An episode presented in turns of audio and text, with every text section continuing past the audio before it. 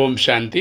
மே முப்பத்தி ஒன்று ரெண்டாயிரத்தி இருபத்தி ரெண்டு காலை முரளி பாப்தாதா மதுபன். இன்னைக்கு தலைப்பு இனிமையான குழந்தைகளே. நாம் ஸ்ரீமத் படி தன்னுடைய உடல் மனம் பொருளால் குறிப்பாக பாரதத்தை பொதுவாக முழு உலகத்தையும் சுருக்கமாக்கக்கூடிய சேவை செய்து கொண்டிருக்கிறோம் என்ற சுத்தமான போதை உங்களுக்கு இருக்க வேண்டும். அப்பா சொல்கிறார் இனிமையான குழந்தைகளே நம்ம வந்து இந்த நேரத்தில் பரமாத்மா சொல்லக்கூடிய ஸ்ரீமத் படி உயர்ந்த வழிபடி நம்ம என்ன பண்ணுறோம் இந்த பாரதத்தை தூய்மையாக்குறோம் பொதுவாக அந்த உலகத்தையும் தூய்மையாக்குறோம். அப்படி இந்த ஆன்மீக போதையில் இல்லை நம்ம இருக்க வேண்டும். இன்றைக்கி கேள்வி குழந்தைகளாகிய உங்களிலும் கூட அனைவரையும் விட அதிகமான சௌபாகியசாலி என்று யாரை கூற முடியும்? குழந்தைகளாகிய உங்களிலும் கூட அனைவரையும் விட அதிகமான சௌபாகியசாலி என்று யாரை கூற முடியும்? பதில் யார் ஞானத்தை நல்ல முறையில் தாரணை செய்கின்றார்களோ மற்றும் பிறரையும் சேவிக்கின்றார்களோ அவர்களை மிக மிக சௌபாகியசாலிகள். ஸோ இந்த ஞானத்தை நல்லபடியாக உள்வாங்கி கிரகித்து தாரணை செய்து அவங்களுக்குள்ள மாற்றம் கொண்டு வந்து அடுத்தவங்களையும் மாற்றம் கொண்டு வரதுக்கு உழை உழைக்கிறாங்களோ செய்கிறாங்களோ சேவை செய்கிறாங்களோ அவங்கள பாக்கியசாலிகள். பாரதவாசிகள் குழந்தைகளாகிய உங்களுக்கு சுயம் பகவான் ராஜயோகத்தை கற்பித்துக் கொண்டிருக்கிறார் என்பது மிக சிறந்த சௌபாகியமாகும். நம்ம பெரிய சௌபாகியம் என்றது ஆத்மாக்களின் தந்தையே வந்து நமக்கு இப்போ டீச்சராக வந்து நமக்கு கிளாஸ் எடுக்கிறது.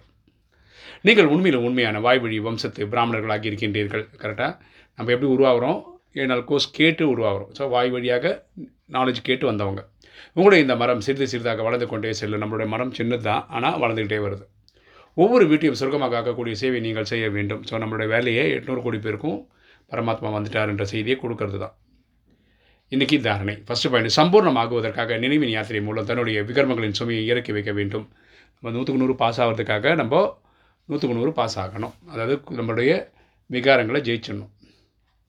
நல்ல நடத்தைகளை தாரணை செய்ய வேண்டும். நம்ம தெய்வீக குணங்கள் தெய்வீக கலைகளாஷ சக்திகளை தாரணை பண்ணணும். பண்பாட்டுடன் செயல் புரிய வைக்க வேண்டும். குறைவாக பேச வேண்டும். நம்ம பணிவாக இருக்கணும். கம்மியாக தான் பேசணும்.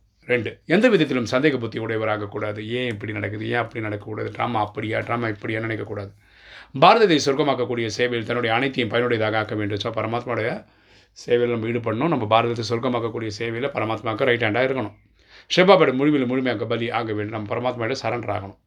வரதானம். அனைத்து பொக்கிஷங்களையும் விதிபூர்வமாக சேமிப்பு செய்து முழுமையான நிலையில் சித்தியை பெற்றுவிடும் சித்தி சுரூபம் ஆவீர்களாக.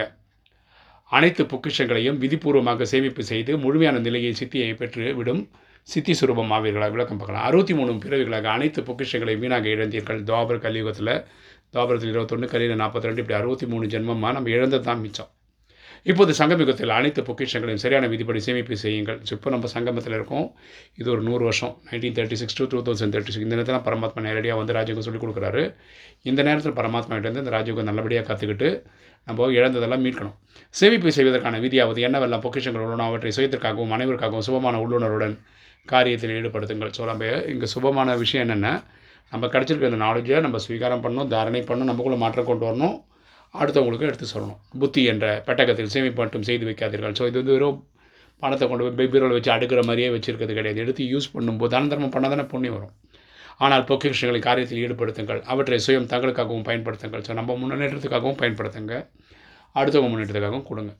இல்லை என்றால் தடைச்சி அடைந்து போய் விடுவீர்கள் நம்ம லூஸ் ஆகிடுவோம் லூஸ் ஆகிடுவோன்னா இந்த சிஸ்டமில் இருக்க மாட்டோம். கொஞ்சம் நேரம் அப்படியே போக போக இன்ட்ரெஸ்ட் குறைஞ்சிடும் எனவே சரியான விதி மூலம் சேமிப்பு செய்யுங்கள். அப்போது சம்பூர்ண நிலை என்ற சித்தியை பெற்று சித்தி சுரூபமாக்கி விடுவீர்கள். ஸோ இதை கற்றுக்கிறது தாரணை பண்ணுறது அடுத்தவங்க சொல்கிறது இதுதான் கரெக்டான மெத்தேடு இதை ஃபாலோ பண்ணி நம்ம சித்தி சுரூபம் ஆகணுன்றப்போ ஸ்லோகன் பரமாத்மா அன்பின் அனுபவம் இருந்தது என்றால் எந்த ஒரு தடங்களும் தடுத்து நிறுத்த முடியாது.